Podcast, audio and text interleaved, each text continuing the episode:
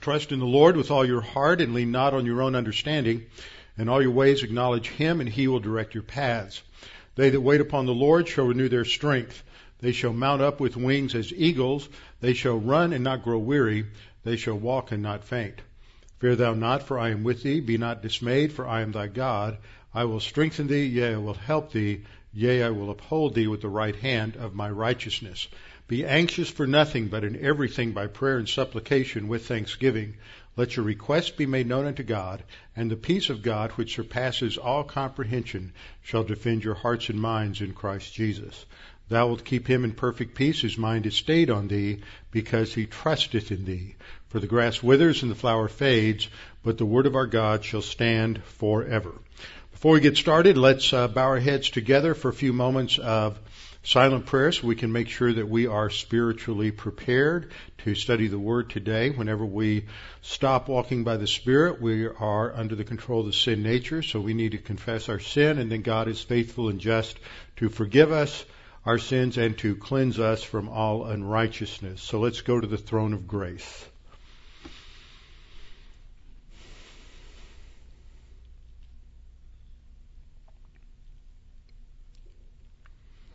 Father, we're thankful for another day, another week where we can glorify you, another opportunity to study your word that we can advance spiritually. Father, we're so thankful for the opportunities that you give us each day to apply your word and grow spiritually, the opportunities you give us each day to uh, perhaps communicate the gospel to someone or to plant a seed or to water a seed that uh, perhaps you can use us in the process of bringing people to a saving understanding of the gospel of Jesus Christ. Father, we pray that you would expand our opportunities and that we would have the uh, sensitivities and the courage to take advantage of those opportunities and to spend time with people who are in a desperate need of learning about the grace that has been bestowed upon us through the death of Christ on the cross. Father, we pray for us this evening as we continue our study, understanding the important concepts related to who you are and how you are, how you eternally exist as a triune God. And we pray this in Christ's name. Amen. Okay, we are studying in 1 Peter. 1 Peter chapter 1 verse 3 starts off with the phrase, Blessed be the God and Father of our Lord Jesus Christ. Now, as I've thought about this, and I pointed this out last time as uh, we, as I introduced this, there are certain phrases in Scripture that, as we think about them and as we mold them over in our minds, they just seem to be pregnant with a lot more significance and meaning than may first uh, appear to us. And as I've thought about this, I've thought about, well, what is going on here? Now, contextually, this is going to connect to the main thought in the verse that, that He, it is God the Father who has caused us to be born again to a living hope. The concept of fathers connected to birth and, and regeneration contextually. But in the immediate phrase, phraseology of that verse, what is it that we have connected? We have blessed be the God, number one, number two, Father of our Lord Jesus Christ. So if God the Father is mentioned, then the correlative to that is there has to be a son.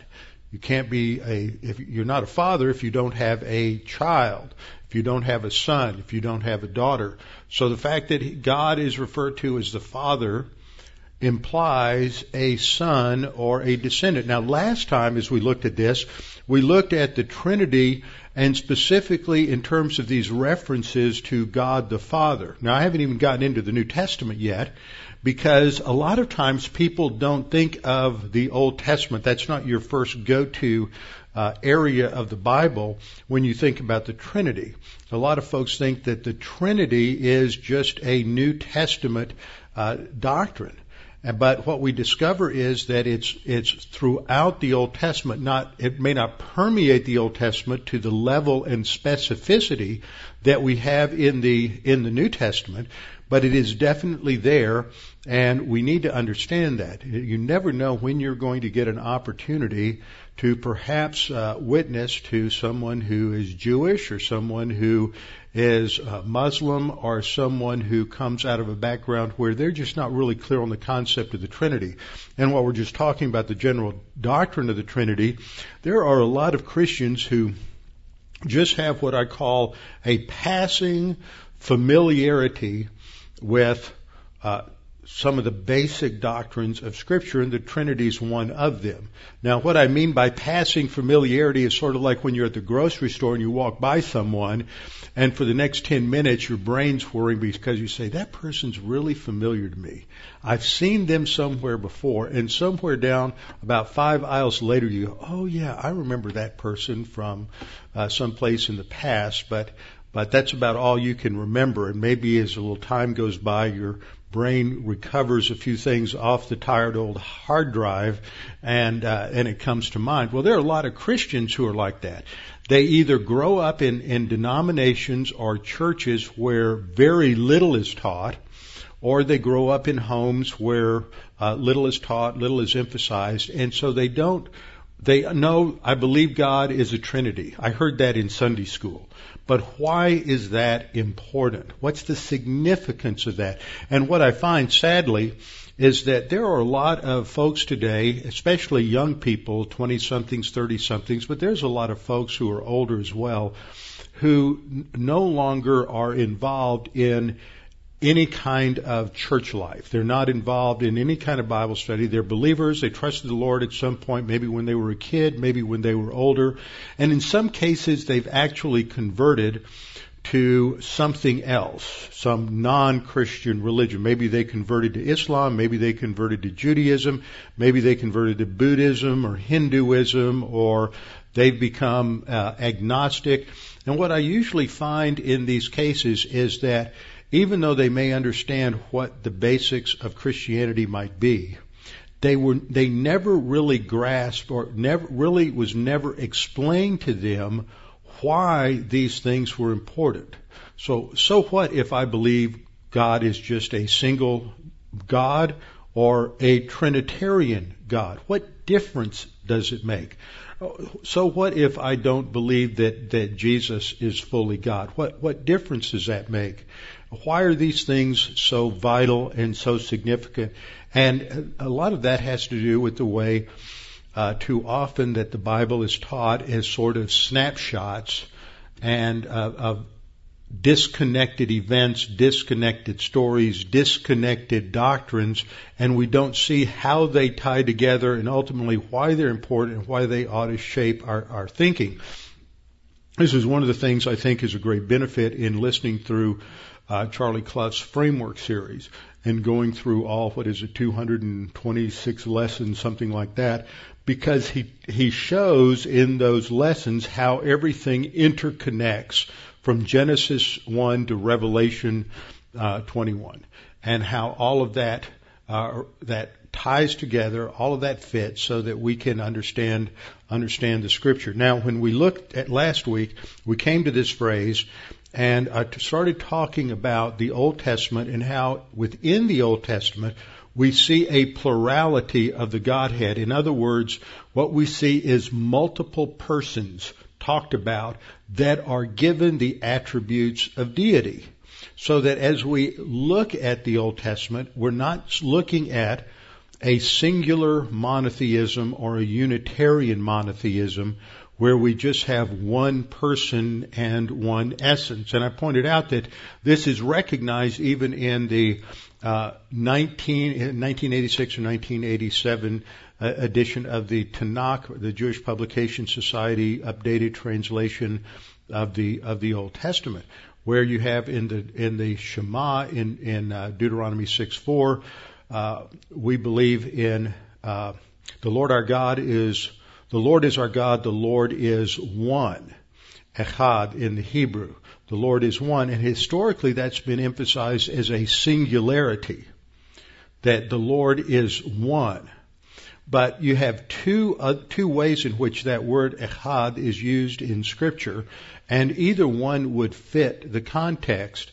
And the translators of the Tanakh recognize that, that in their view, translating it as alone was probably better within the context. And I agree with him that the context of Deuteronomy is really arguing against uh, and warning the Israelites against the uh, polytheism of the Canaanites.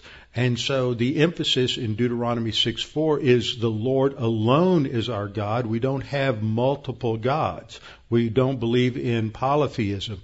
The other possibility is the use of echad as we find in Genesis chapter 2 that the two became one flesh. So you have a multiple persons in a marriage, but they are a unity.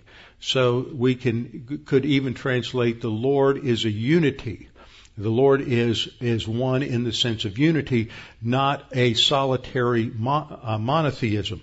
So we looked at that last time, and then I went through passages talk, that talked about God as uh, as our Father, and primarily that is in relation to uh, a passage that we'll look at in a minute in Exodus chapter four, where God called Israel as His firstborn. Now that's another uh, very pregnant concept there. There are a lot of implications to that, and I'm not going to uh, get off onto that as we look at this tonight. But uh, we looked at these various passages that indicated that God's uh, re- references to God as our Father. So there's a Old Testament background for understanding what Peter is saying here when he says, Blessed be the God and Father of our Lord Jesus Christ. And we saw that the word blessed here is not makarios, which is a, another word for blessed, but it's the word eulogetos, which indicates uh, that you saying you're saying something good or you're praising a person, and so the best translation is to praise the God and Father of our Lord Jesus Christ. And so the focus there is on God as the one person as the Father, and then the second person is the Lord Jesus Christ.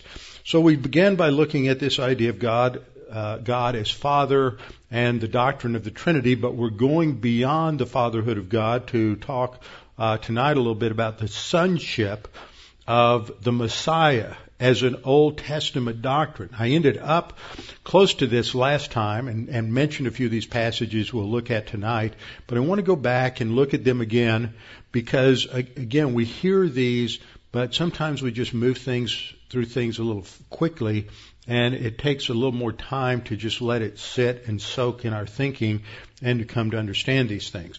And also along with this, I'm putting up the statement in our doctrinal statement, and a lot of times we have we have these things that are in church doctrinal statements, and we know, as I said earlier, we know that's what we believe, but we don't necessarily understand why. And a triune conception of God is is radically different than a Unitarian conception of God. So we start off saying we believe in one God who is sovereign, righteous, just, eternal love, omnipotent, omniscient, omnipresent, immutable, and truth in his essence. God is one in essence, and we're summarizing his attributes through those ten, uh, ten attributes. And then the second statement, he exists in three persons. So he's one in essence, three in person, and the three persons are identified in Scripture as the Father, the Son, and the Holy Spirit. These three persons are co-equal, co-eternal, and co-infinite. One is not ontologically, don't you love that word? I always like that word. One is not ontologically superior to the other. Ontological is, an, is a synonym for the word metaphysical. Now go chew on that for a while. It means that it, it's talking about their very essence the, the essence of something. So the ontology of something has to do with its core being. Those of you who went through evolu- evolutionary indoctrination when you were in about the 10th grade under the old BSCS textbook that was used in in uh, p- public schools in Texas were introduced to the concept called ontology recapitulates phylogeny. Y'all remember that, don't you? You probably had to spit it out on an exam and then you forgot about it. Okay, but that's the first time you ran in, into that word. You probably haven't heard it too much since, other than from me. So it's the idea of the essence of something. So they're in essence, in the core of their being, in what makes God God, they are identical. One is does not one does not have more knowledge or less knowledge than another. One is not more present or less present than the other. Uh, one is uh, not more powerful or less powerful than the other. They are all equal and equally eternal. There wasn't a time when one began. That was the old, in the early church, it was called the Arian heresy. In the more modern church, we call it Jehovah's Witnesses.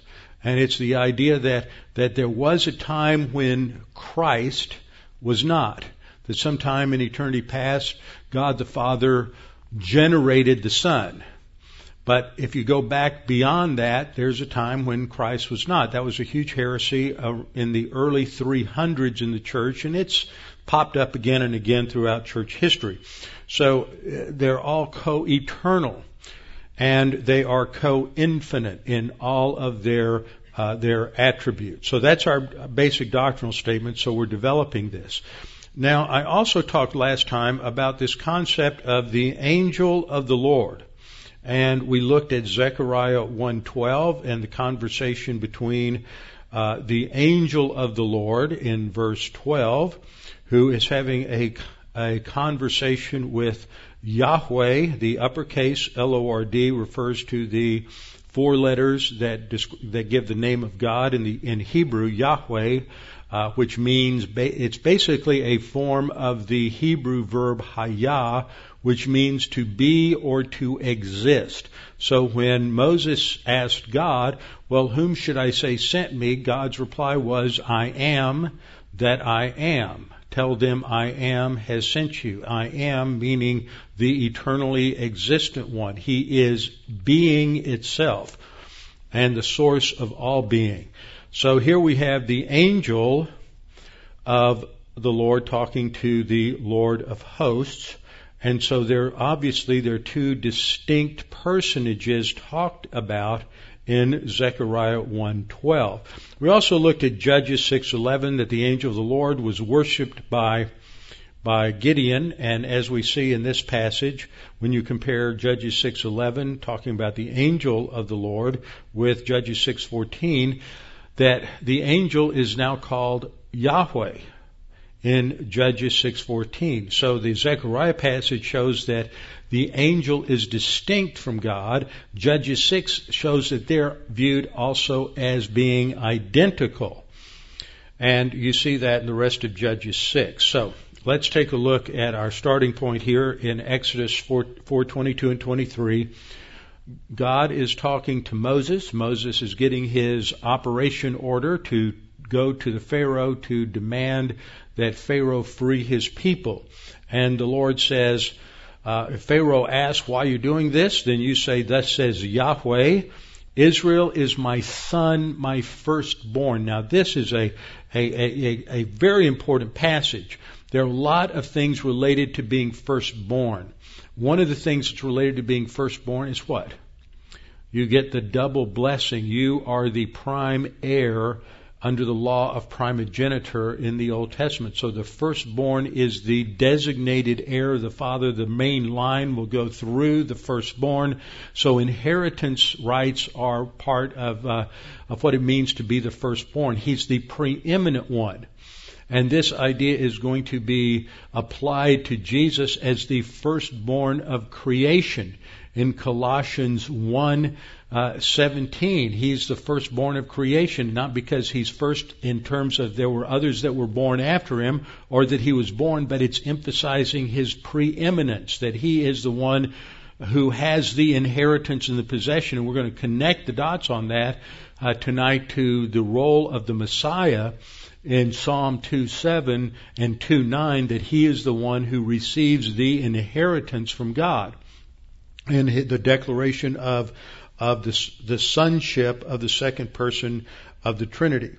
So what we see here, I'll say this a number of times, is that we see an analogy here, or a replacement, as it were, of Israel for the first Adam. The first Adam is created by God, and his role is to rule over the birds of the air, the fish of the sea, the uh, beasts of the field, etc. He's created in the image and likeness of God, but he fails, doesn't he? Adam failed. He blew it. He disobeyed God. and he's no longer able, because of his fallen nature, to fulfill the original creation mandate to rule over creation as God's vicegerent. Now, there's another good vocabulary word for you. A lot of people get a little uh, uh, mixed up when they read it and their eyes look at it and they don't know what a vicegerent is, so they think it means a vice regent. But it's not a vice regent, it's a vicegerent. There's a distinction in the terms. A vice regent is sort of like a vice president. You have the president who's in charge of things, and he has an assistant or someone who will take his place when he can't do it, and that's a vice president. But a vicegerent is is a different concept. A vicegerent is someone who is sent as a representative of a ruler. It's like an ambassador. It's a little bit different, but it's a representative. So so Adam is the vicegerent of God. He represents God to rule over God's God's creation. When he blows it, he blows it. Satan takes control of planet Earth, and Satan is the prince and the power of the world and the uh, god of this age, and he is the one who uh, controls the planet. But he has had his death sentence announced at the cross, where he was defeated, but he still has has power. So, how is this initial function of man going to be fulfilled. If man was to rule over the creation and Adam fell from that, how's that going to be fulfilled? It's going to be fulfilled by the second Adam, the second Adam who is God himself, God the Son, who enters into human history, takes on true humanity as a man, is going to come back to rule over the creation. And so the fulfillment of that initial destiny for mankind is going to be completed by the Lord Jesus Christ. In the same way, Israel as a nation was called out by God to be a priest nation. They are going to fail as a priest nation. That was part of their responsibility as the firstborn. They were to to be a priestly nation to and and lead and direct all of the nations to a relationship with God. They failed in that. So ultimately the first this firstborn concept related to Israel is going to be fulfilled by the Lord Jesus Christ who becomes, who is the Son of God. And as the Son of Man, He fulfills that priestly role. He's the prophet, priest, and king. So these things get, get pulled together. So I'm starting at this concept. Israel's my son, but ultimately this is going to be fulfilled in the Lord Jesus Christ. Now when we uh, look at what the Old Testament teaches, we recognize that the Old Testament gives divine names and titles and divine and ascribes divine attributes to the Son that means that ultimately Israel can't be the son. See, what I'm dealing with here is that there are passages, like we have here in Psalm 2:7, where we read, I will declare the decree. The Lord has said to me, You are my son. Today I have begotten you. Who's the son? We look at Proverbs 30 verse 4. Who has ascended into heaven or descended? Who has uh, gathered the wind in his fists? Who has bound the waters in a garment? Who has established all the ends of the earth? These are all rhetorical questions. They don't expect an answer, but they want to get uh, the the reader to think through who is this? This this is talking about the Creator God, and says what is His name. We'll talk about this verse a little later. And what is His Son's name? So the question is, who's the Son? Well, in the history of interpretation, Jewish interpreters say the Son is Israel the son is Israel. But the problem that we have is that the Old Testament gives divine names, divine titles, ascribes divine attributes to the Son. Therefore, the Son can't be Israel. The Son has to be a divine individual, a divine person. If divine works are ascribed to the Son, then Israel can't be the Son. If divine worship is given to the Son, then that certainly can't be Israel because we don't worship Israel. So the Son has to be an individual, a person, a divine person. Furthermore, as we looked at God the Father last time, when we study what is said about God the Father, we recognize that uh, our understanding that He is fully divine is based upon the same thing. It's based on the titles, the attributes and the ascription of divine uh, uh, uh, excuse me, of his names, his titles, his his works, and worship for the Father indicate that he is fully divine.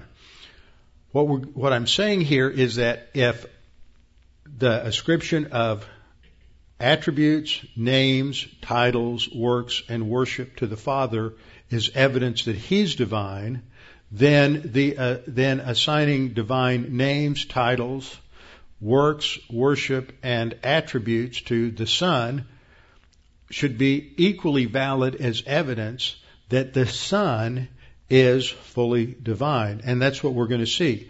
We've demonstrated that God the Father is fully divine by His titles, His names, His works, and worship, and we're going to use the same categories to show that the Son is a God.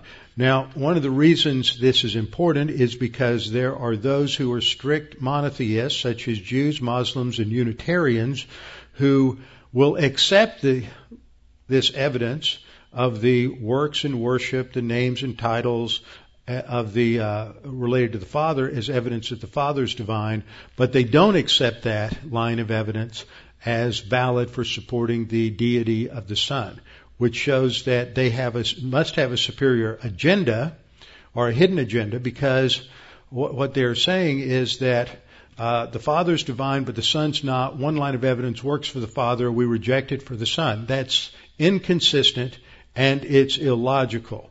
And it's only that way because they have a presupposition that the Son can't be the Father. That for them, the Trinity is irrational. The Trinity is not rational. I would say it's super rational. It's beyond our finite minds to totally comprehend it. And so we can't control it. So there are those who want to make human reason the final arbiter of truth. And so they say, because I can't understand the doctrine of the Trinity, then it must not be true. So, we're going to go forward tonight and look at what the Old Testament teaches about the Son. To do that, I want to go back just a little bit to what I talked about last week in terms of this other personage mentioned in the Old Testament that is the angel of the Lord. The angel of the Lord is the pre-incarnate Christ. The pre-incarnate Christ. And if we are accurate, this is one of the problems you get into with uh, English translations, is that the term should be translated the messenger of Yahweh, not the angel of Yahweh, not the angel of the Lord. That's a bad translation because angel communicates something different. So what we have in the Old Testament is the word uh, which means a messenger, and it is often translated angel. Now the Greek word that was used in the New Testament is the word angelos. And that is simply a Greek term for messenger. A messenger is an angelos. We'll look at this in a minute. But when the, when Jerome translates the Bible, the New Testament, and the Old Testament into Latin, he used, he just transliterated the word, the, the Greek word angelos over into Latin, and it was the word angelus. And so it, be, it was then taken to be a technical term for a special kind of spirit being. That's where confusion enters in. Because when we hear the word angel, we think of someone like Gabriel or Michael or uh, something of that nature rather than the concept of a messenger. And the word mala'ach, the word angelos, simply refers to a messenger and not necessarily to a spirit being. Let me give you one example here in uh, Matthew 11:10. In Matthew 11:10, this is uh, used in reference to to John the Baptist. And quoting from the Old Testament in Isaiah, behold, I send my messenger before your face. Well, it's obviously in context that the messenger isn't an angel, it's a human being. The context is referring to John the Baptist, and Jesus is quoting from, uh, from Isaiah here and applying this to, uh, to, to uh, John the Baptist. So messenger here is the word angelos. Now if you'll notice, for those of you who pay attention to details, Notice how I've transliterated angelos here, A-G-G, because literally the word is spelled A-G-G-E-L-O-S. But in Greek, whenever you have a G or double gamma, or a gamma and a and a uh, uh, kappa, a G and a K that go together, that is pronounced like an NG. Okay? That's where you get angelos out of what looks like aggelos. Okay? So you have to understand these these these basics. So uh, you know it should really be transliterated as as uh, angelos because that's how it would be uh, would be pronounced. So here it's clear that that angelos means messenger, and if we look at these translations for angel of the Lord as the messenger of Yahweh, it gives us a totally different image. What most people hear when they hear angel of the Lord is they immediately picture whatever they think of as an angel. But we're not talking about an angel. So this is a problem. We're talking about uh, a messenger. So within the Godhead, you have God the Father who's the planner, and God the Son who is the revealer. He's also called the Logos in Greek or Memra in Hebrew, which is the word, the expression, the communication of God. So it's the role of the second person of the Trinity to communicate the essence of the Father and the message of the Father. So they have a division of labor and responsibility within the Godhead. Henry Ford did not uh, invent the idea of the uh, assembly line and the division of labor that was originated by the eternal essence of God the Father. He just sort of rediscovered it and applied it in a new way. So the first use of this term, turn with me in your Bible to Genesis chapter 16. And you can use your pen to underline some things in your Bible. I know that always surprises some people. Every now and then I run into people who say, You write in your Bible? Yes, of course you do. That's how you remember things. Uh, Genesis chapter 16, this is the episode where uh, you have uh, Hagar, who is uh, the concubine of Abraham, and Sarai, Abram's wife, has not been able to bear a child, so she is um,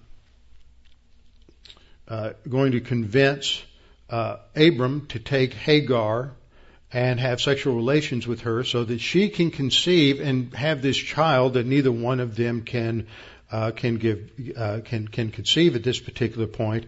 And so uh, Abram does what his wife suggests, and then afterwards Sarai uh, explodes in uh, je- jealousy and kicks Hagar out. He wants her, she wants her out of the house and doesn't want her uh, uh, around.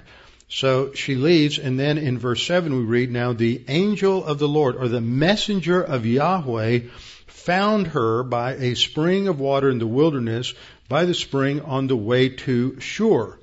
And he said, Hagar, Sarah's maid, where have you come from and where are you going? She said, I'm fleeing from the presence of my mistress Sarai. And then look at verse 9.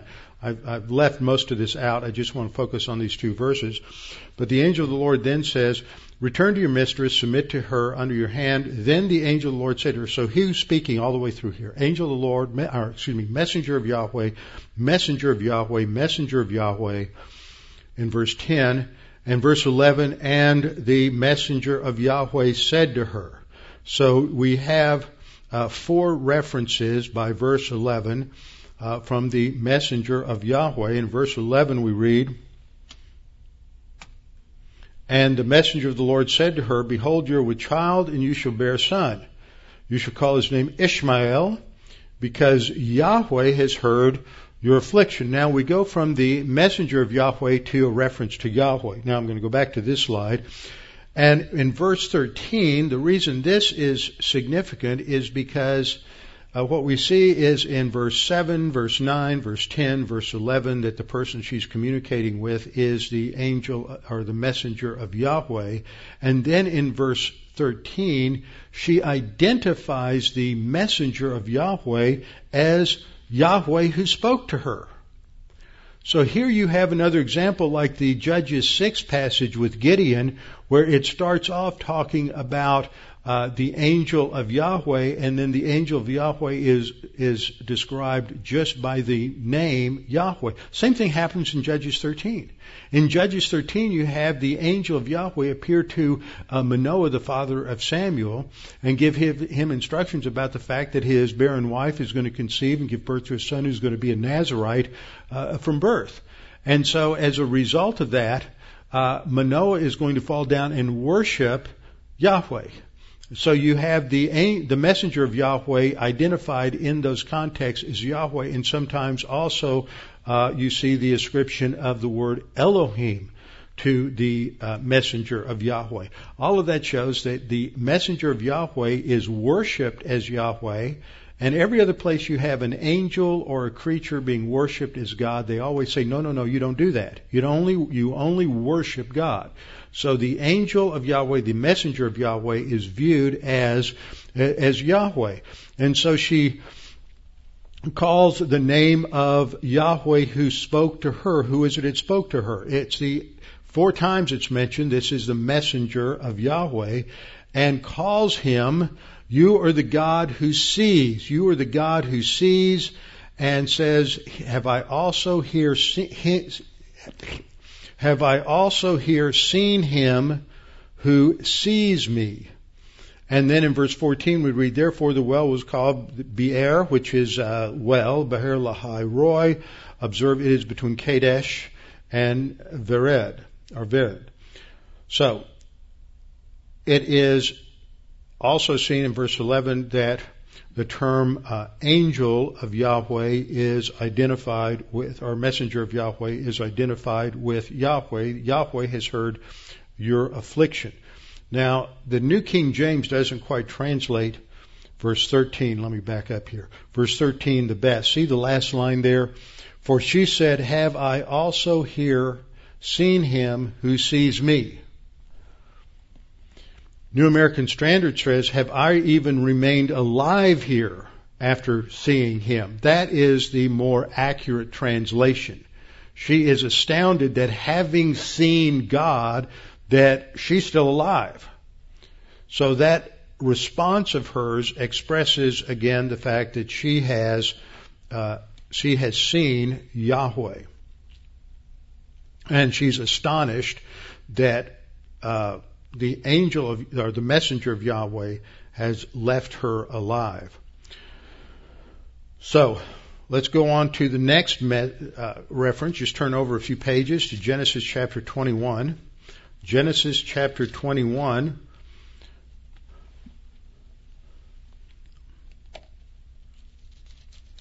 And here we're going to see Hagar part 2. Hagar part 2. And after she has given birth to Ishmael, and when Sarai finally becomes pregnant with Isaac, I, uh, then what happens is that God now, it's now time, uh, uh, Sarai talks to uh, uh, Abraham, and now it's time for uh, Hagar to leave. And so we read in Genesis 21, down in verse 17, we'll just take it up in the middle of this, that they uh, that they leave and um, and go off into the wilderness, and God is going to promise to take care of her, and that it is going to be uh, it's going to be for the good for for them to separate. So we get down to verse uh, verse uh, what do I have there? Verse 17, and God heard the voice of the lad, and that is uh, uh, Ishmael. Then the angel of God Notice not the messenger of Yahweh, but the messenger of God. Same thing because what we're going to see here is a switch back and forth between Elohim and God. So the messenger of God, Elohim, called to Hagar out of heaven, said to her, What ails you, Hagar? Now, when it says out of heavens, it is out of Hashemayim, out of the heaven. And so it's not heaven, it's not coming out of heaven in terms of a location, the throne room of God. It's literally, and I misstated it a minute ago, it's out of heavens, out of the heavens, so out of the sky. So it appears that the messenger of God has appeared to her again in the, you know, in the air above her and begins to uh, talk to her to find out what her problem is. And in verse 18 he says, Arise, lift up the lad and hold him with your hand, for I will make him a great nation. Then, 19, God opened her eyes. So we've gone from referring to the messenger of God to God.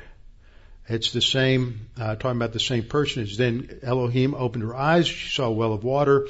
She went and filled the skin. So God was with the lad. He grew and dwelt in the wilderness. In verse 21, he dwelt in the wilderness of Paran. His mother took a wife for him from the land of Egypt. Okay.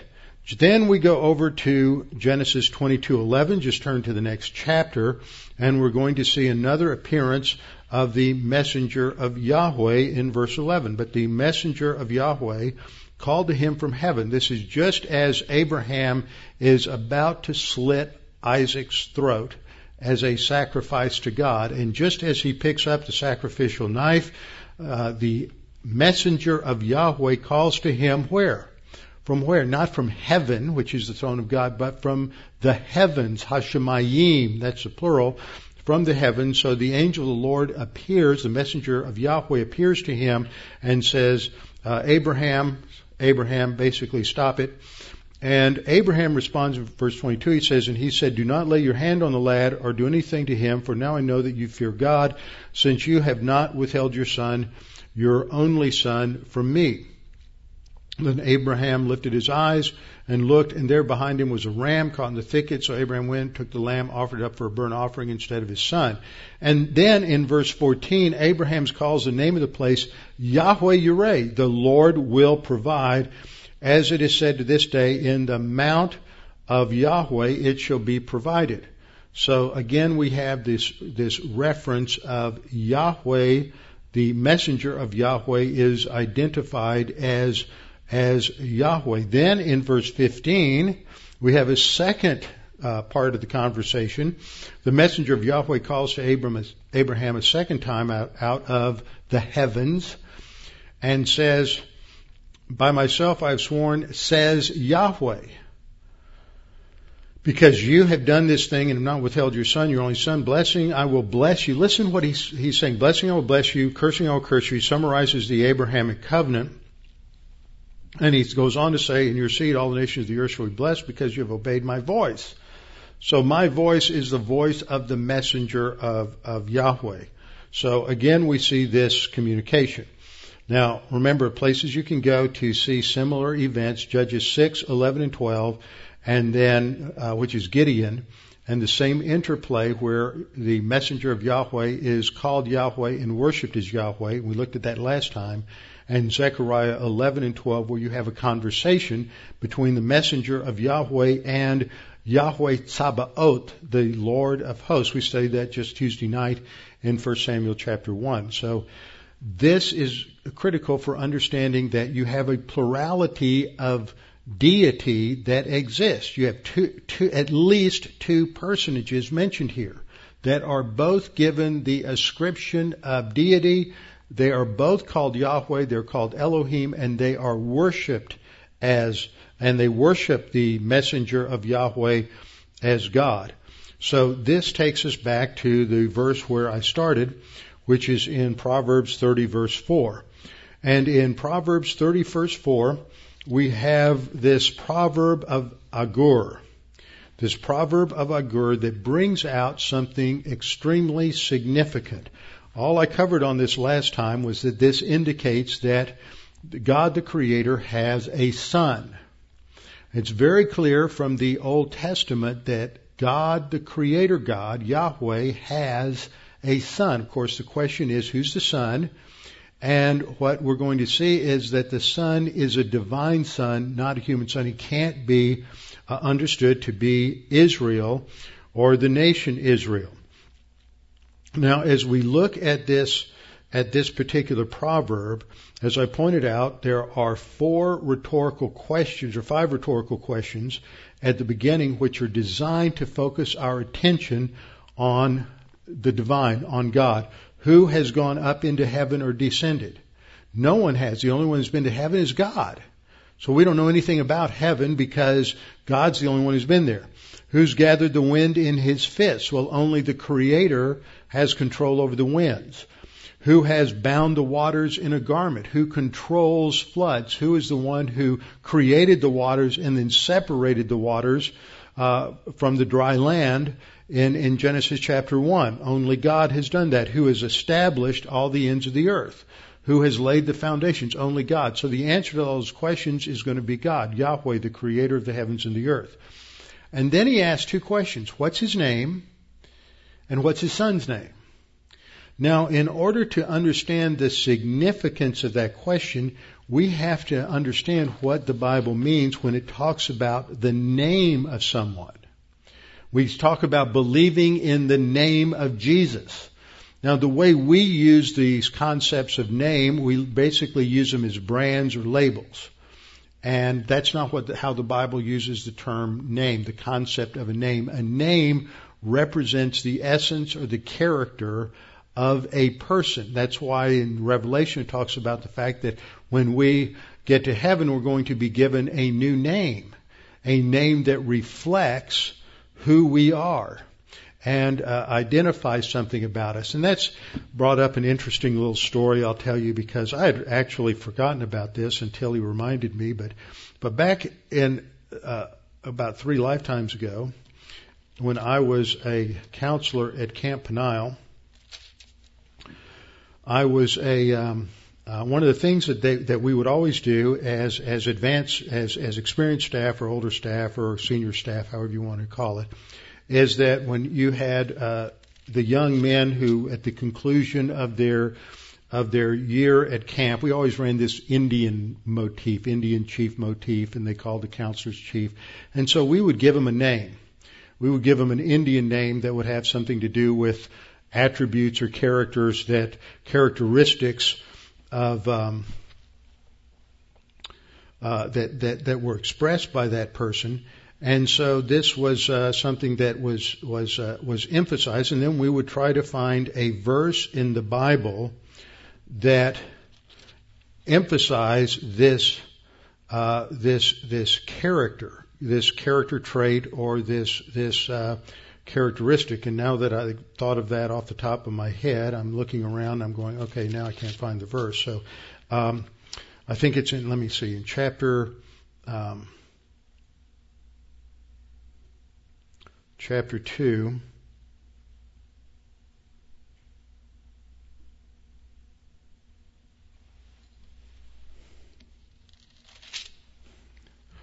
Uh, see, this is what happens when you do stuff off the top of your head and you think you know what you're talking about, and all of a sudden you just can't find it. Um, hmm, hmm, hmm, well, I just absolutely lost that verse. Can't find it. Oh, here it is. Titus 1 9. So a couple of weeks ago, I had lunch with an old friend of mine, David Whitelock, whose father founded Camp Peniel, and he was one of the main staff, of course, at Peniel when I was a young counselor. And he came to lunch. One of the first things he said, he said, Robbie, you know, when I was coming over here, I remembered that, that the verse that I gave you years ago, uh, he says you probably don't even remember. It was Titus one nine because that is you know that's you, and I saw that 45 years ago. Holding fast the faithful word as he has been taught, that he may be able by sound doctrine both to exhort and convict those who contradict. I thought, boy, that's really great. That's a good verse. I got to remember that. So that was a few years ago. Anyway, that's the idea of naming in the Bible is identify something about the essence or character of somebody. So what we see here in, in this verse is, in these questions, is that he's bringing out a particular point. Uh, he's bringing, that he wants the reader to think about. And so he asks these first five rhetorical questions who has done all of these things? And of course, the answer is the God, the Creator. And then he says, what's his name? Well, the superficial answer is his name's Yahweh. His name's, his name's God. But that's not what he's asking. He said, what's his character? Do you understand? Do you comprehend who he is? And the answer, of course, is no, no, not really. And then he says, what's his son's name? In other words, do you understand the character and the essence of his son? And the expected answer is, no, I really don't understand the nature of the son either. And the point that Agur is making in this proverb is that God is incomprehensible. What is his name? Do you know his name? If you know, tell me. The implication is you don't know. None of us know. We cannot comp- fully comprehend the incomprehensible. So this is what he is uh, emphasizing here in this particular verse. Now the parallelism here shows that the his name and his son's name are parallel, and if one is divine, then the other is divine. His son would be as divine as his as the first the creator God. Both are evident in the creation. Both are implied here. And so the Hebrew parallelism is designed to show that that the Son of God is is a divine being and it can't be Israel. It's in the identity of the Son or the uh, complete under, understanding of the Son is incomprehensible. And so it is apparent that Agur, who is writing this Proverbs, understands that there are at least two personages in God. Understands that there is a plurality in in God, that God is not a singular uh, monotheist. So this takes us to another important passage, and this is in Psalm 2. So I want you to turn in your Bible to Psalm 2. Psalm 2 is one, I would say one of the probably 10 most significant passages in all of the Bible. It is the most, uh, it's either the most or second most quoted psalm in the New Testament. And so it is very significant. It is attributed to David in Acts 4:25, even though it is not stated to, to be a psalm of David at the beginning. The New Testament clearly affirms that it is, and um, and so this brings us to this very important passage. And here we read in Psalm 2:7, we have to identify who's speaking here. Who's the I? I will declare the decree. Well, who's the I? Who's the first person here? Well, the next line says, the Lord has said to me. So you have the Lord identified as a personage here and me as a second personage. So the Lord is Yahweh and who's me? The me is identified as my son. End the quote. So, uh, the person who is speaking is the first person. This would be the Messiah, as we'll see, the Son. The Son says, I'm going to declare the Father's decree. Yahweh has said to me, You are my Son. Today I have begotten you. So this introduces important vocabulary, but that uh, uh, uh, within this whole psalm. So let's just take a brief little review here. That it starts off in the first three verses talking about this this conspiracy against God by the leaders of mankind. Why do the nations rage, or why do the Gentiles rage? Why do the Goyim rage? And the people plot a vain thing. So you see that the nations, the people in on the world, are pictured as as being in a state of high anger and violence, and they are plotting against God. This is uh, what verse two 2a describes the kings of the earth set themselves and the rulers take counsel together. So there's this human conspiracy. And then we're told it's against Yahweh and against his anointed. So you have two personages here, Yahweh and his anointed. And the Hebrew word for anointed is Mashiach. The Greek word for anointed is, is Christos. So Christos is just the Greek translation of Mashiach, the Messiah. So you have two personages. You have Yahweh on the one hand and the Messiah on the other hand. And what they are saying is, let us break their bonds. This is like Romans 1, 118, suppressing the truth and unrighteousness. We deny God. Let's throw off his authority. Let's, let's rebel against him. Let's destroy him. Let's break their bonds in pieces and cast away their cords from us. So this sets the context. There's this open rebellion by the human race against the Creator God. In the course of this, we're going to skip down uh, through the next uh, three verses, which describes God poking fun at them. God is not politically correct. God pokes fun at the false religions of mankind. That's divine viewpoint. That's righteousness on the part of God. Modern man would say, you poke fun at other people's religions, you're terrible. You're terrible. You ought, we ought to kick you off the planet. But God pokes fun at other people's religions all the time. That's the godly thing to do. Okay? All right, moving on. Psalm 2:7. The anointed one who is described in verse 6 as my king. God has announced that he has set his king on my holy hill of Zion. And now that king makes this declaration. I, and that's the Messiah talking, will declare the decree. The Lord, Yahweh, who's God the Father, has said to me, the King, the Messiah, and who's the King? This is David's descendant, the, the David's greater son. Uh, you are my son. Today I have begotten you. So it's a declaration of the sonship of the Messiah, that the Messiah isn't Israel, the Messiah is the Son of God who is the King, the Messianic King, the Davidic King. It's talking about an individual, not a corporate group or a corporate entity. Now, the next thing that we see here, which I think is really interesting, is in verse 8. The Father says to the Son, Ask of me, and I will give you the nations for your inheritance. So that God the Son, the Mashiach, is supposed to ask of the Father, give me the nations as my possession. The core idea in the word inheritance is possession. Now, we've studied this before. It's been a long time. But in Daniel chapter 7, we have the Son of Man come in front of the Ancient of Days and ask the Ancient of Days for the, for the kingdom.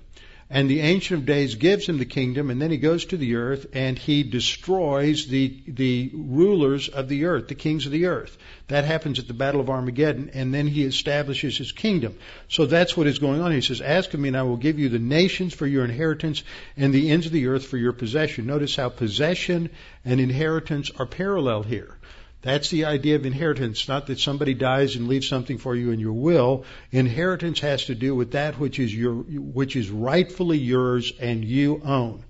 And then the psalmist goes on to say, you shall break them, that's talking about the king that is set on the hill of Zion. That's talking about my son. You shall break them with a rod of iron a, a rod of iron, you shall dash them to pieces like a potter's vessel. Now, this is really important to see the connection here. Who is it that breaks and, and, and smashes here? It's the Son. The Son breaks and smashes. It's the Son who rules. It's the Son who's the King. Now,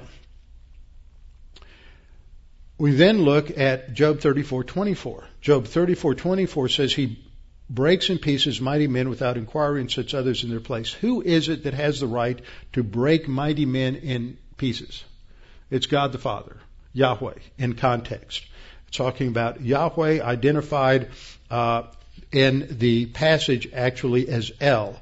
In Job 34, uh, 23 mentions God as El and uses a verb that means to break or to shatter. He breaks in pieces mighty men without impression. So it is God who has the authority to break in pieces. It is El. But in Psalm 2, that is, that authority to break in pieces is given to who? It's given to the son, the king, uh, the one who's declared to be his son. We look at a passage such as Psalm 24, Psalm 24, 1 and 2. The earth is Yahweh's and all of its fullness excuse me, the earth is Yahweh's in all its fullness, the world and those who dwell therein. This is asserting the sovereignty of God over his creatures on the earth. For he's founded it upon the seas and established it upon the waters. That's, that's the point. He is the one, he is the one that, that rules. Then as we look at this, we notice that in Jeremiah chapter 51, hold your place here, and this is a little too long to put in a slide, so I want you to just hold your place there, and we're going to flip over really quick to Jeremiah chapter 51, verses 19 to 23. In Jeremiah 51, 19 to 23, we read a phrase, a very interesting phrase, the portion of Jacob. That is another term for the, the Messiah, for God. The, the portion of Jacob is not like them. For he, that is the portion of Jacob, follow your pronouns there, he is the maker of all things. And Israel is the tribe of his inheritance. So there's your word inheritance there, tying the portion of Jacob as a term for the Messiah, and Israel is a tribe of his inheritance. And who's the, what's the name of the portion of Jacob? Yahweh of hosts. Okay, ties it together the, the Messiah is the portion of Jacob. The Messiah is the maker of all things. The Messiah is called the Lord of hosts. Goes on to say in verse 20, You're my battle axe and weapons of war, for with you, talking about Israel, God is talking to Israel, I will break the nation in pieces for you. Uh, for with you I will destroy kingdoms. With you I will break in pieces the horse and his rider. With you I will break in pieces chariot's rider. With you I will also break in pieces man and woman. With you I'll break in pieces old and young. And it goes on to talk about the fact that, oh, excuse me, the you here is the Messiah. Excuse me. I, I'm getting in a hurry here trying to wrap this up. You are my battle axes talking about the Messiah. God the Father is going to use the Messiah as the one who breaks up the nations, destroys them, smashes them, breaks them in pieces. This is the same idea that we have uh, expressed back here in Psalm 2:9. You will break them with a rod of iron and dash them to pieces. And this is the, the, what God does in Job 34:24, but it is ascribed, ascribed in Jeremiah chapter 51 to the Messiah. So what I started off saying was if the titles of God, the names of God, the worship and the works of God are all ascribed to the Son of God, then the Son of God has to be fully divine, just like the Father is fully divine. And so what this does basically is set up for us the fact that the Old Testament clearly portrays a multiplicity of persons in the Godhead and that they are of of uh, they're equal in essence. They're fully both fully divine and have the privileges of deity. Now when we come to the last verse of Psalm 212. We read, "Kiss the Son, lest he be angry." And what does that mean? Kiss the Son. Now the Unitarians tried to retranslate this, but the concept of kissing the Son is an idiom meaning to pay homage to the Son. Just as if you went into a royal throne room, you would kiss the ring of the king. You would bow down and showing your allegiance and your obedience to the king, you would kiss his ring. So kissing the Son here is an idiom for showing your homage, paying homage and uh, showing your obedience to the Son, lest he be angry and you perish in the way when his wrath is kindled but a little. And then it concludes by saying, Blessed are all those who put their trust in him. So the Son is fully divine because you only trust in God in the scriptures. Scripture says that you're a fool if you trust in man. You trust in God. So it is clear when you look at Psalm 2 that you have God the Father and you have the Messiah who is declared to be the Son of God, and that he is the one who's going to break the nations, which is ascribed only to, as an activity, it's ascribed only to God in his justice.